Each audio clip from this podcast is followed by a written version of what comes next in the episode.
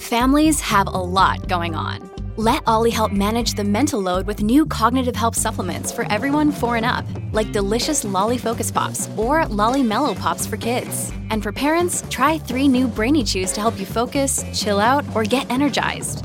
Find these cognitive health buddies for the whole fam at olly.com. That's O L L Y.com. These statements have not been evaluated by the Food and Drug Administration. This product is not intended to diagnose, treat, cure, or prevent any disease.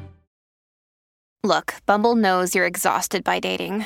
All the must not take yourself too seriously and 6 1 since that matters. And what do I even say other than hey? well, that's why they're introducing an all new Bumble with exciting features to make compatibility easier, starting the chat better, and dating safer. They've changed, so you don't have to. Download the new Bumble now.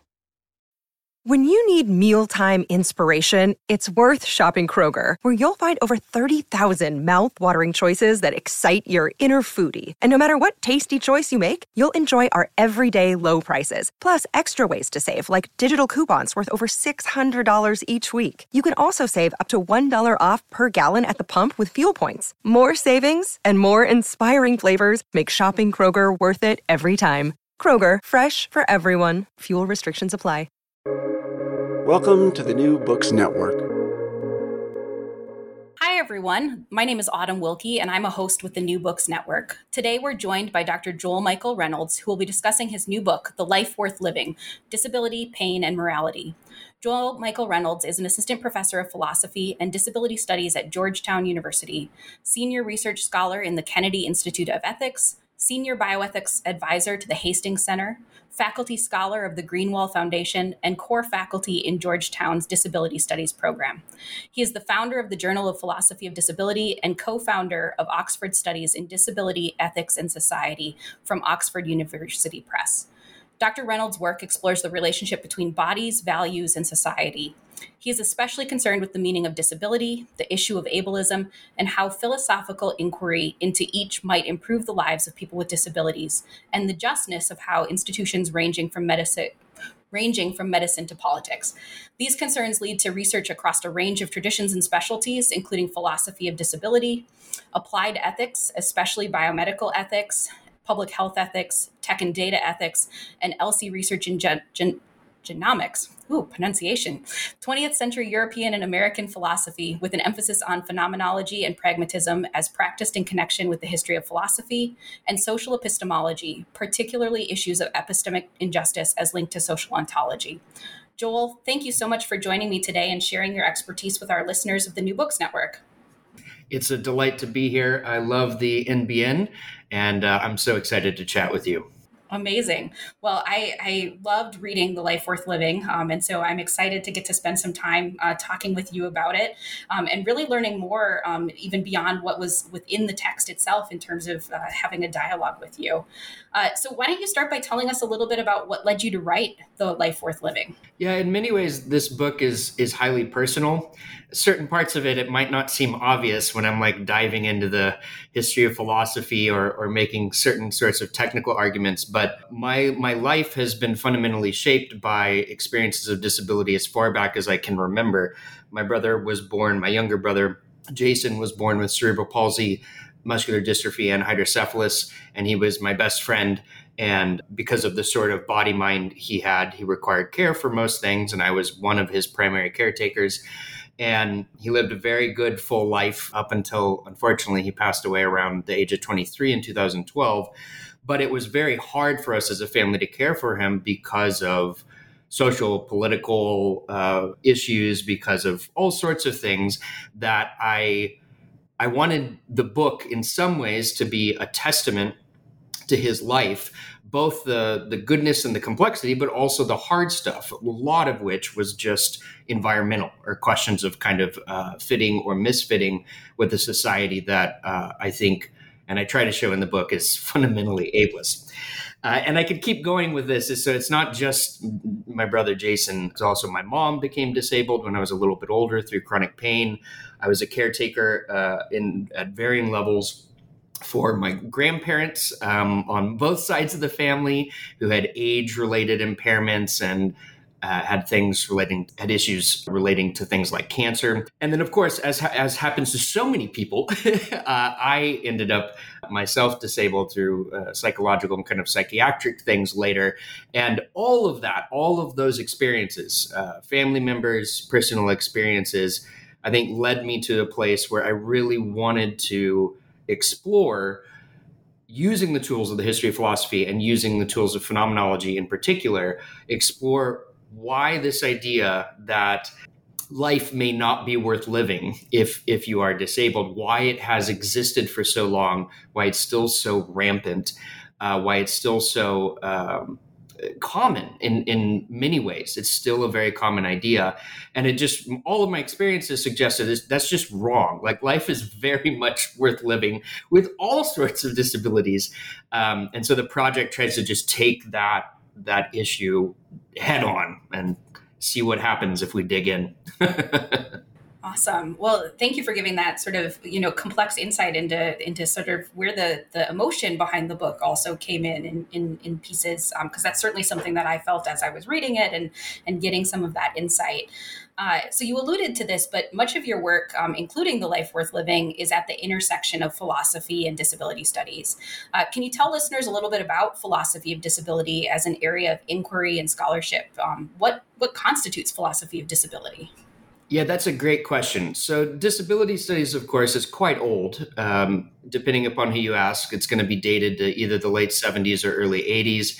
And disability studies from the very beginning was multidisciplinary and interdisciplinary. And of course, today, you can find people who are doing disability studies or have a disability studies approach in almost every field in the humanities and social sciences. Philosophers, as is so often the case, were a little slow to take up important issues and to um, uh, to yeah to, to just catch up on things. And so lo and behold philosophers didn't really start taking disability as a phenomenon seriously until the 90s and there's people like uh, figures like eva feder uh, susan wendell uh, you have a number of people who start building out a set of analyses and a set of inquiries and research programs that are focused specifically on disability in a, a more kind of capacious sense that people from disability studies would recognize. But it didn't really fully explode as a field. You know it was it, it slowly grew i would say through the 90s and the aughts. But by the time 2010 2011 2012 comes around now we start to get a, almost a deluge of work being done inside of philosophy as an academic field and across the board.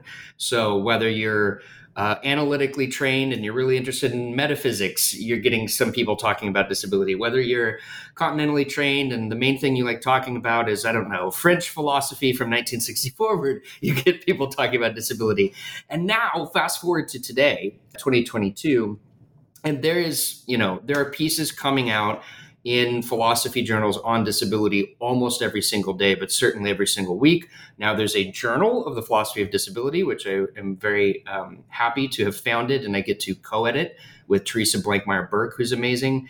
So it's been a slow and steady growth, but now the field is, I think, really taking off. And honestly, I'm extremely excited about its future. I think that it offers certain unique things that other pockets of disability studies can't offer just for methodological and disciplinary reasons.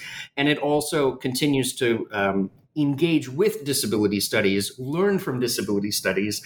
And so there's a, a really beautiful kind of synergy happening that I just think is good for everybody. It's just good for scholarship, period.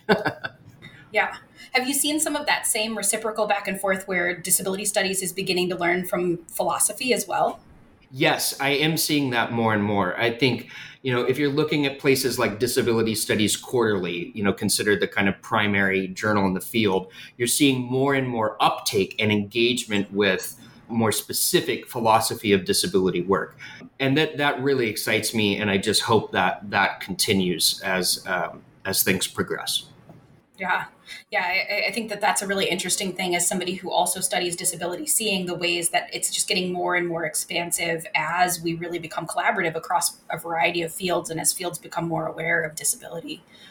Uh, yeah, so- and disability, uh, as of course everyone in the field knows, but I think this is always worth repeating.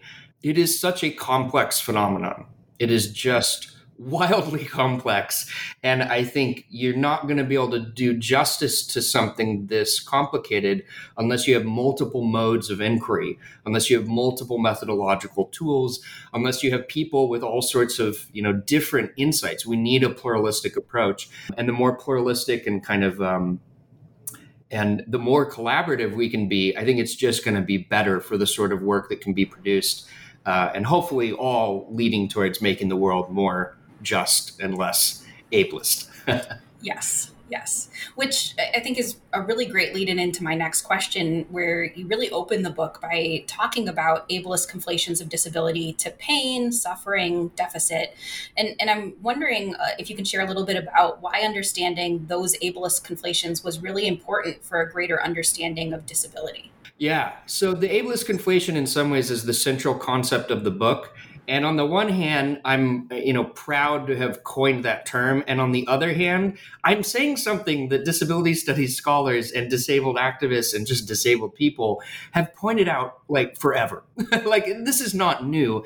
It's just a way of hopefully in a very clear and concise manner naming what I take to be the central obstacle to the study of disability, which is a presumption that disability is in some way necessarily linked to pain and or suffering or disadvantage. Uh, a different way of framing this, but I think it's more or less the exact same insight.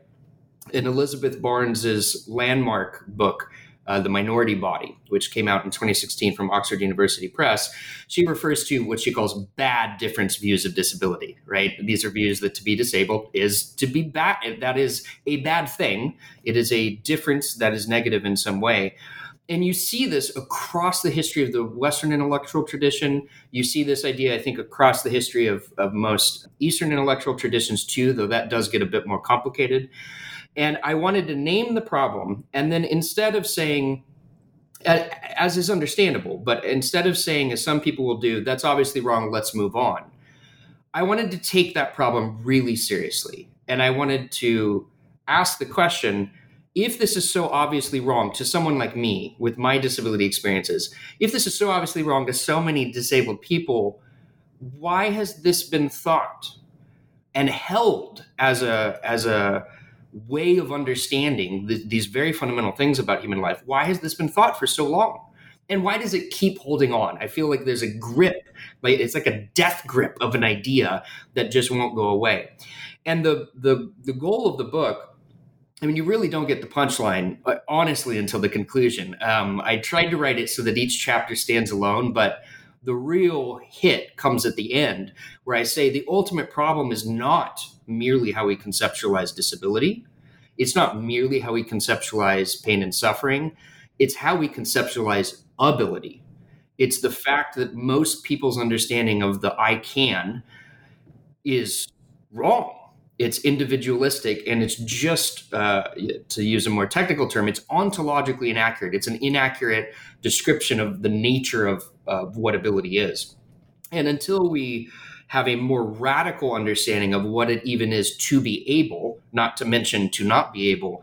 Until that more radical understanding comes about, I think the ableist conflation will continue to have its um, have a have a sort of uh, uh, death grip on common sense understandings of disability. Yeah.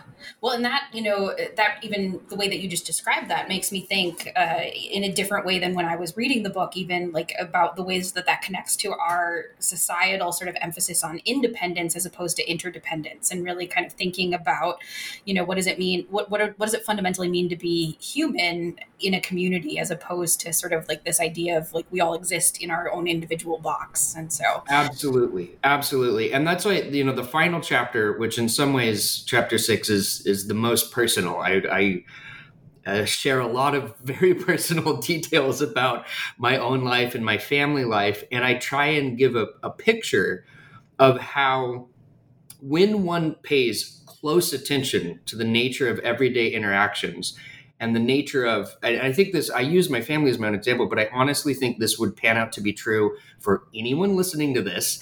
You'll realize the level of interdependency and the level of nested relationships upon which we rely every single moment of every single day from the quality of the air we're breathing which is a result of decisions made by often thousands of people across years uh, from the food that we're able to eat, from the the emotional state we're in, you name it. None of this stuff is merely a question of what is in my brain, whether I think of that as the gray matter. None of this stuff is a question of what is in my body or what is merely a possibility in my body. It's all a question of interdependence and interrelationality. And I think that ability understood in this way, which I somewhat provocatively refer to ability understood as access, which is a slight variation on some of the ways that disability study scholars talk about accessibility. Because um, I'm trying to make it almost an ontological thing. Like what it is to be human is a question of accessibility in an environment. That's literally the nature of humanity. That that I think that shift I, I find to be one of the most radical ways of reimagining the meaning of human in certainly in modern history, but maybe in, in all history. And just to, to, to bring that point to a, a, a head, I don't think societies based on liberty or equality will ever be just because we need societies based upon care. We need societies based upon equity, not equality. And we need societies based upon uh, solidarity that assumes interdependence. Um, and by the way, that I'm including there I don't mean to limit this merely to the human. So I'm in, I would absolutely include non-human animals, uh, land, uh, ecosystems, you name it, in that more kind of radical envisioning of how we should be setting up the world and how we should be thinking about it if we're interested in thinking about it accurately. yeah. yeah, we can't be independent, interdependent with just each other because we are so reliant on our environment and the world and and how we care or don't care for that that planet Earth. So, and disability studies has been moving in a more kind of, let's say, for years now, more disability studies scholars have been attuned to the relationship with uh, questions of the environment and non-human animal life. But I still think there's farther to go. I think, especially there, there needs to be more intersections uh, between, say, disability studies and work being done in indigenous studies. There needs to be a lot more with disability studies and climate change research. All that stuff, though, is on the docket right now and on many people's minds. And I'm excited to see the books and analyses uh, and work being done that's um, all all should come out quite soon. yeah. Well, and, and, you know, this actually makes me think about um, some of the, the, the pieces that are in your bio, and and really the relationship in the work that you're doing between disability studies and bioethics. And I'm wondering if there's more pieces that you kind of want to talk about about that relationship. Uh, yeah, definitely. I'm I'm a, a very um, proud bioethicist in the sense that I'm a card carrying bioethicist. I find that the field although not imperfect like every single uh, field, but I find that the field has a lot of promise. And I think that the historical antagonism, which makes perfect sense, uh, but the historical antagonism that you see between uh, numerous pockets of disability activism and even disability studies with biomedicine and bioethics, I think that that antagonism, which was right for a time, we're now in a different stage of things. And bioethics is increasingly opening up to direct engagement with disability studies. There's more space being made um, and more work being done by uh, disability bioethicists, right? Ones who are,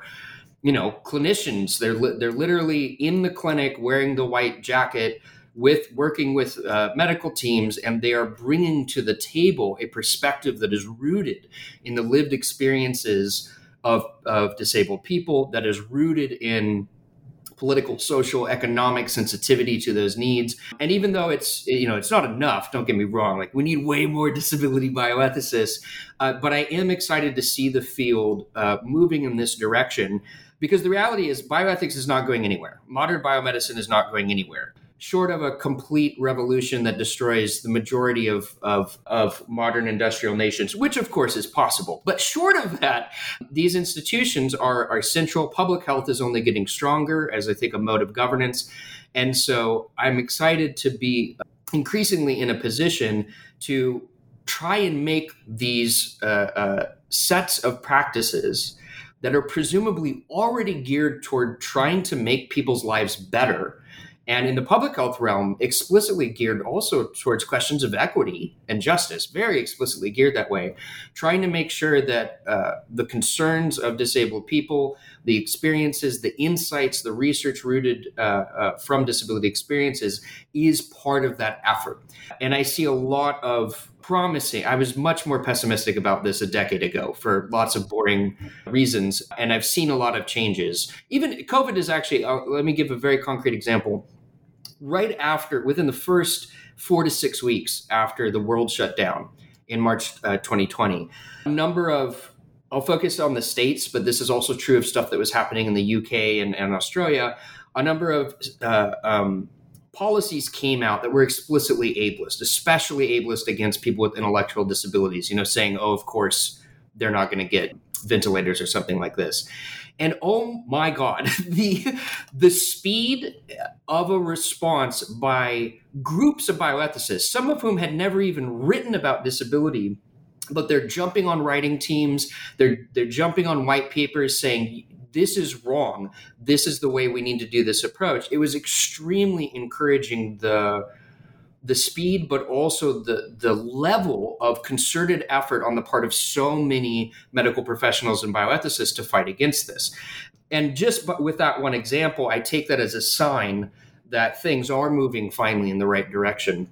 Um, and I have hope that bioethics will continue to make space for disability bioethics and will root itself in in disability experience.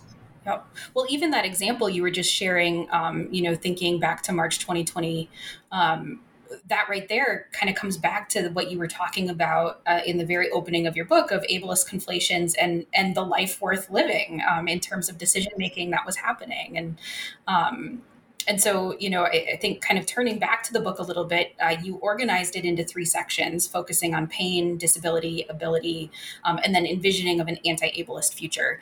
Um, what does or might an anti-ableist future look like? Um, and has your envisioning uh, evolved since you wrote the book?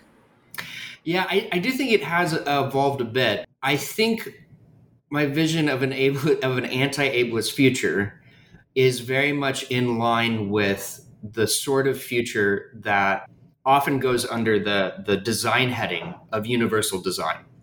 I think that universal design as a method and also as a kind of framework, a vision for how we should be constructing, literally constructing um, the world, is about as good as we could possibly get in terms of an ideal.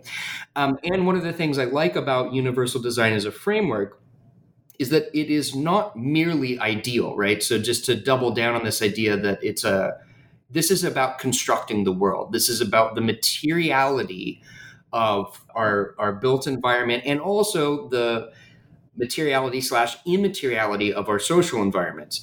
And when I, you know, in that final chapter, when I kind of, and also in the conclusion, when I kind of give the punchline that ability understood not as something that individuals have, but ability understood in terms of accessibility, uh, that that should be the ground floor, that should be the touchstone, that should be the central value or insight from which we have to build this future.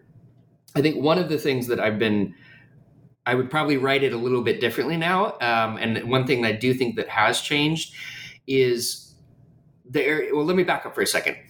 Uh, I'm very taken by uh, Talila A. Lewis's definition of ableism. I assume many people listening to this podcast are already familiar with it. If you Google T A L I L A Lewis and then the word ableism, it should be the first thing or second thing that shows up in Google um, Scholar one of the things that I've been very impressed by with Lewis's uh, uh, both intellectual work and, and practical work on the ground with other disability activists is the way that Lewis points out how ableism as a problem, as a problem that is saturated throughout uh, the world, is inextricably linked with racism as a problem with sexism as a problem, with cis sexism as a problem, with, you know, we can go through uh, any number of other ways of identifying prejudicial slash discriminatory slash oppressive systems based upon some sort of uh, uh, social uh, marker. It seems to me that ability understood as access is an entry point to thinking holistically uh, and thinking truly intersectionally in the you know Crenshaw's original sense of the term, not the watered down shit that uh, you know ends up in the popular media. The real sense of intersectionality, I think, ability as access provides a really radical foundation for that sort of future. And I'll make it more concrete. In some ways, it's it's it's uh, it's almost a Marxist idea what one is or is not able to do and what one should or should not be able to do is at the end of the day a question of the polis, a question of society. We set up the world such that certain things are valued, certain activities are valued, certain ways of being are valued, um, certain forms of expression are valued. We set it up such that some are valued and some are not. And we can, we just point of fact could set up a world where no matter what sort of body mind you have, your basic needs are met. Right?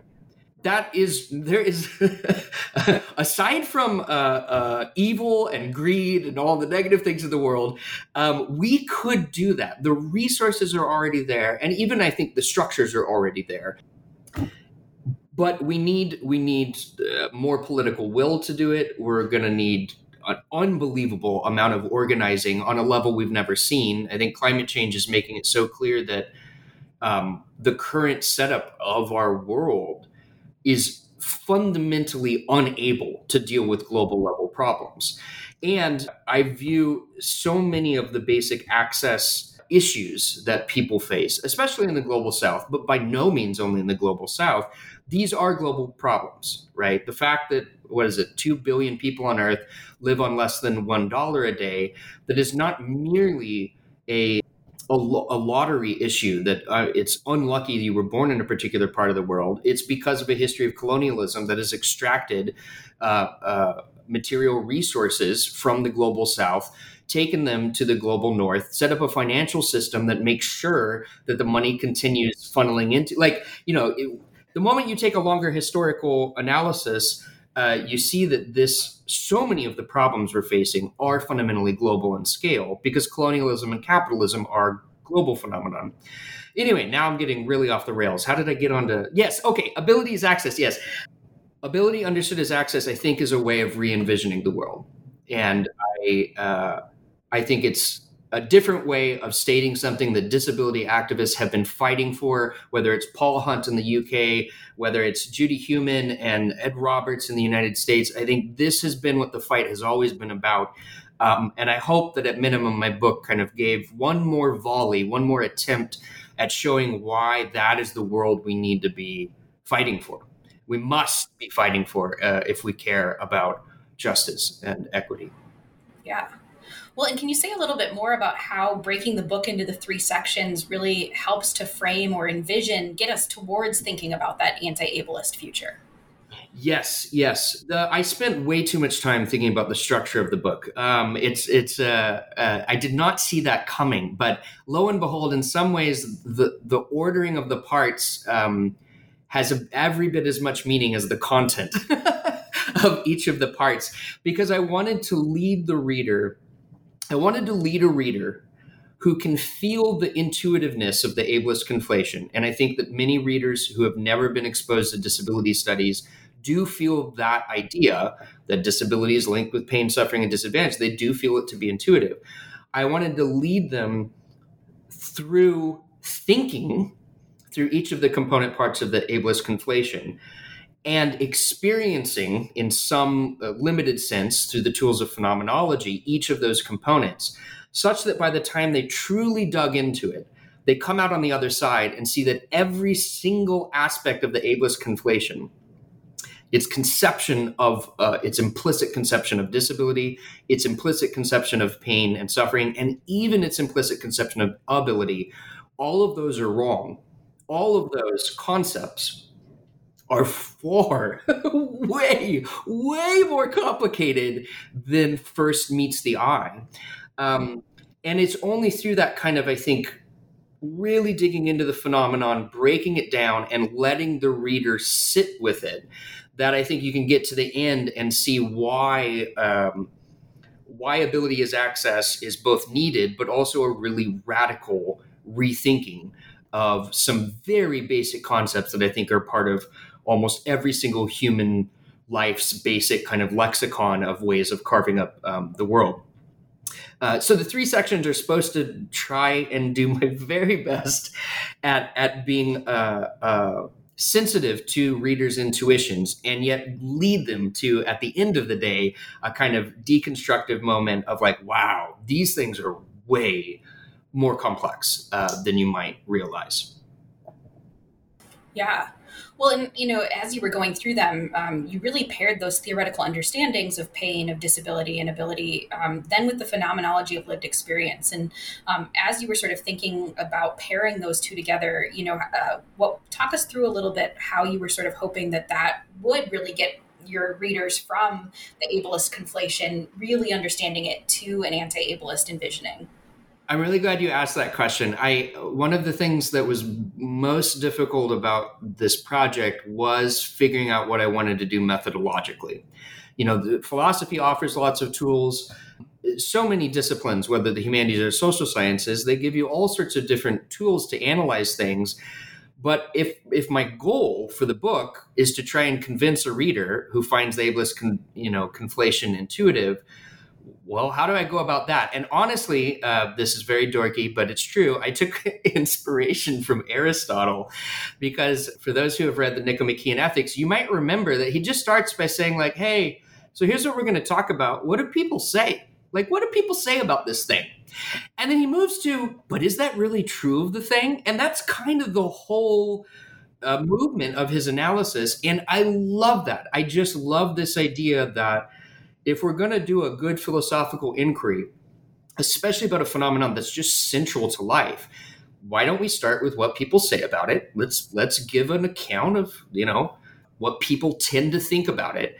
And then let's contrast the quote unquote theories with what appears when we really pay careful, close attention to the actual experience in question. And phenomenology, I do think I mean, don't get me wrong. I, I do love ethnomethodology. There are methods that focus on first person lived experience that I think are valuable.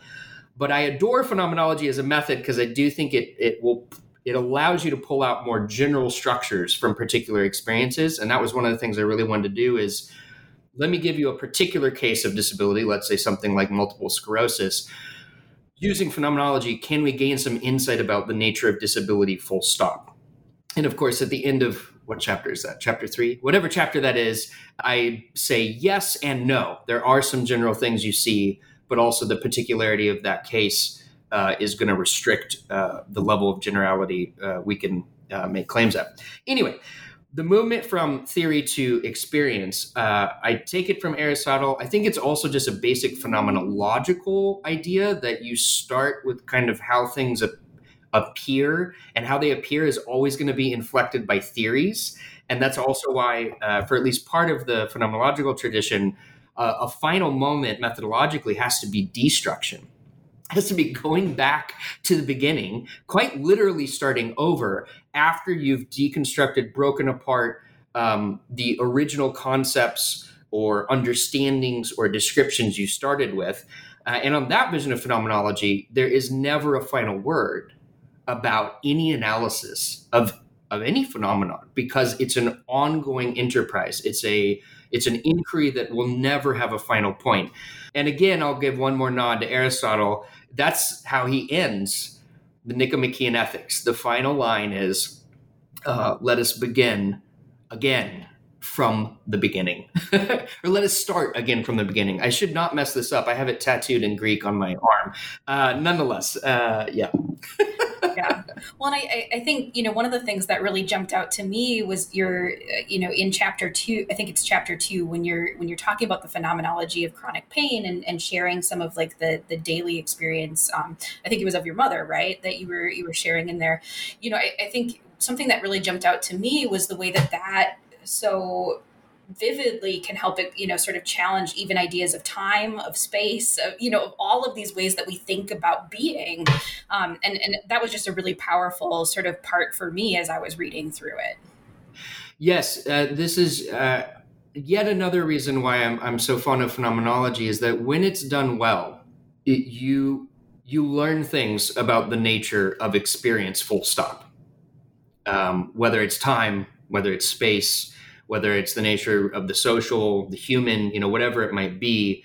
Um, a good phenomenology can provide these profound ontological insights, to use uh, again the more kind of technical term, and it can get those out of a careful attention to just how we experience things, how we find ourselves in the world. Uh, and there's something profoundly humble about the method uh, in that sense, because whatever claims you end up making about those large general things, they're still fundamentally indexed to well this is how i how i think it goes or this is how i experience my pain. And so it still has to be um, even those larger kind of hey i learned something about temporality uh, it's still going to be indexed to interpersonal kind of communication and intersubjective discourse and all of this stuff because your phenomenological your phenomenological account is only as good as uh, the accuracy of your description is relative to others who are listening to you describe whatever it is, whether it's pain, disability, the nature of consciousness, you know, uh, you name it. Yeah, so you can tell I'm, I'm a really dyed in the wool phen- phenomenologist. Uh, that is really the kind of first philosophical tradition I fell in love with, and honestly, the the longer I I do academic work in philosophy, the more I'm like, yeah, I dig this. It's just cool. yeah. yeah, yeah, I can definitely tell like that it, it, it is a an area, not just like an area of inquiry that's passionate for you, but like that like that that the the practice itself of phenomenology, like like yeah.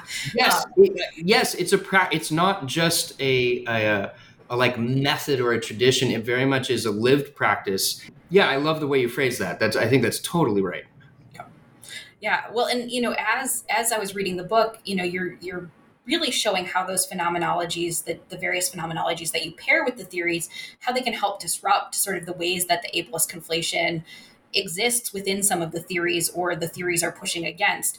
Um, were there were there places where you encountered limitations of phenomenology in being able to address the ableist conflation?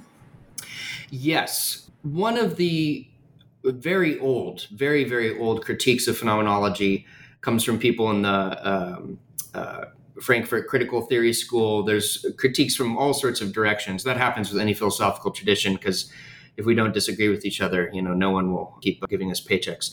So one of the issues that I think phenomenology does run up against is that the anchoring in lived experience can get in the way of broader kind of systems level analyses.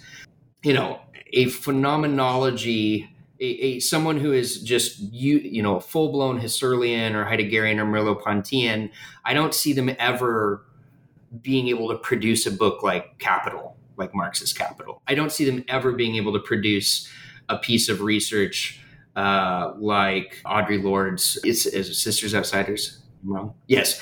I don't see them ever being able to uh, produce a piece of research like that. And I, I can go through a number of other examples where phenomenology is really good at certain things. It is not good at certain other things.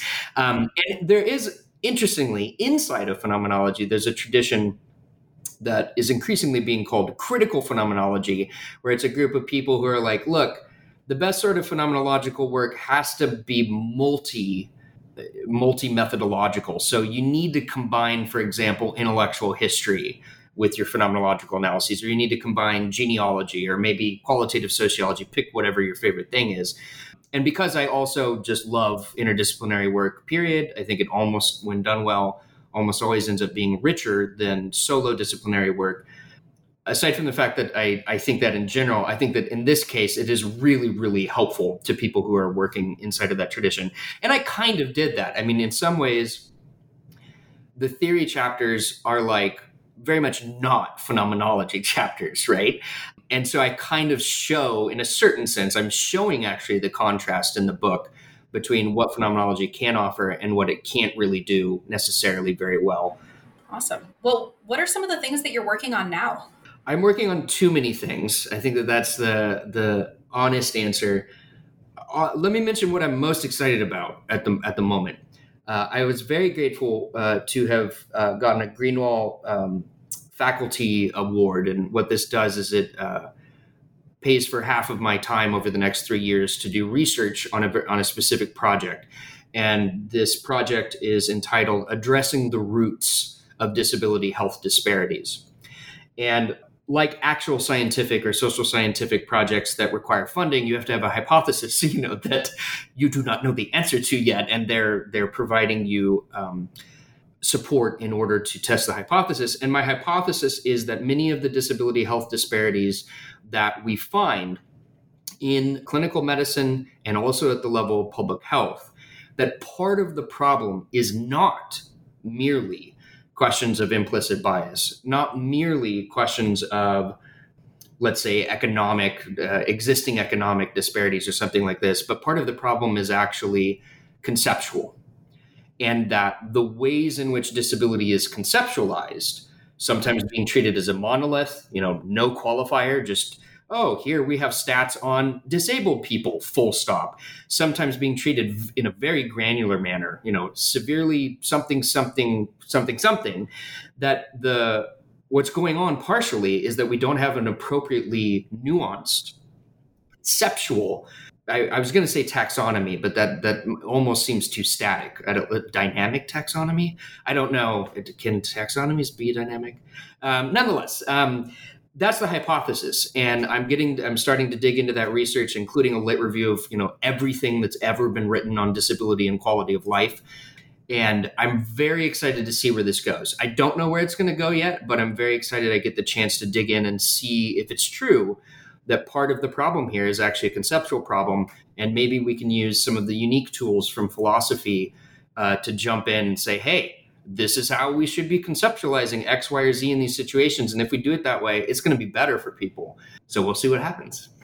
That sounds amazing. I can't wait to to you know four or five years down the road read some of some of your findings related to that. Right.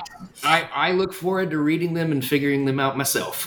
yeah, yeah. That, that, hopefully, you know, four or five years from now, we're having another conversation um, on whatever new publication you have. Um, That'd be delightful. That'd be great. Awesome. Well, Joel, thank you again for spending some time with me and the listeners of the New Books Network. Um, and for everyone who's listening, I really highly encourage you to check out uh, the complete um, text of Joel's book, uh, The Life Worth Living Disability, Pain, and Morality. Um, excellent, excellent read. Um, I uh, this is just sharing a little bit but when i sat down to read it i was i was supposed to be doing my own writing on my dissertation and i was like i'm going to procrastinate by reading something new. Um, and and it, i finished it within an afternoon. It was it was an excellent oh, wow. like excellent read. So very high compliment. thank you so much. Yeah. Awesome. Well thank you again and uh, we'll, we'll see you all next time. Take care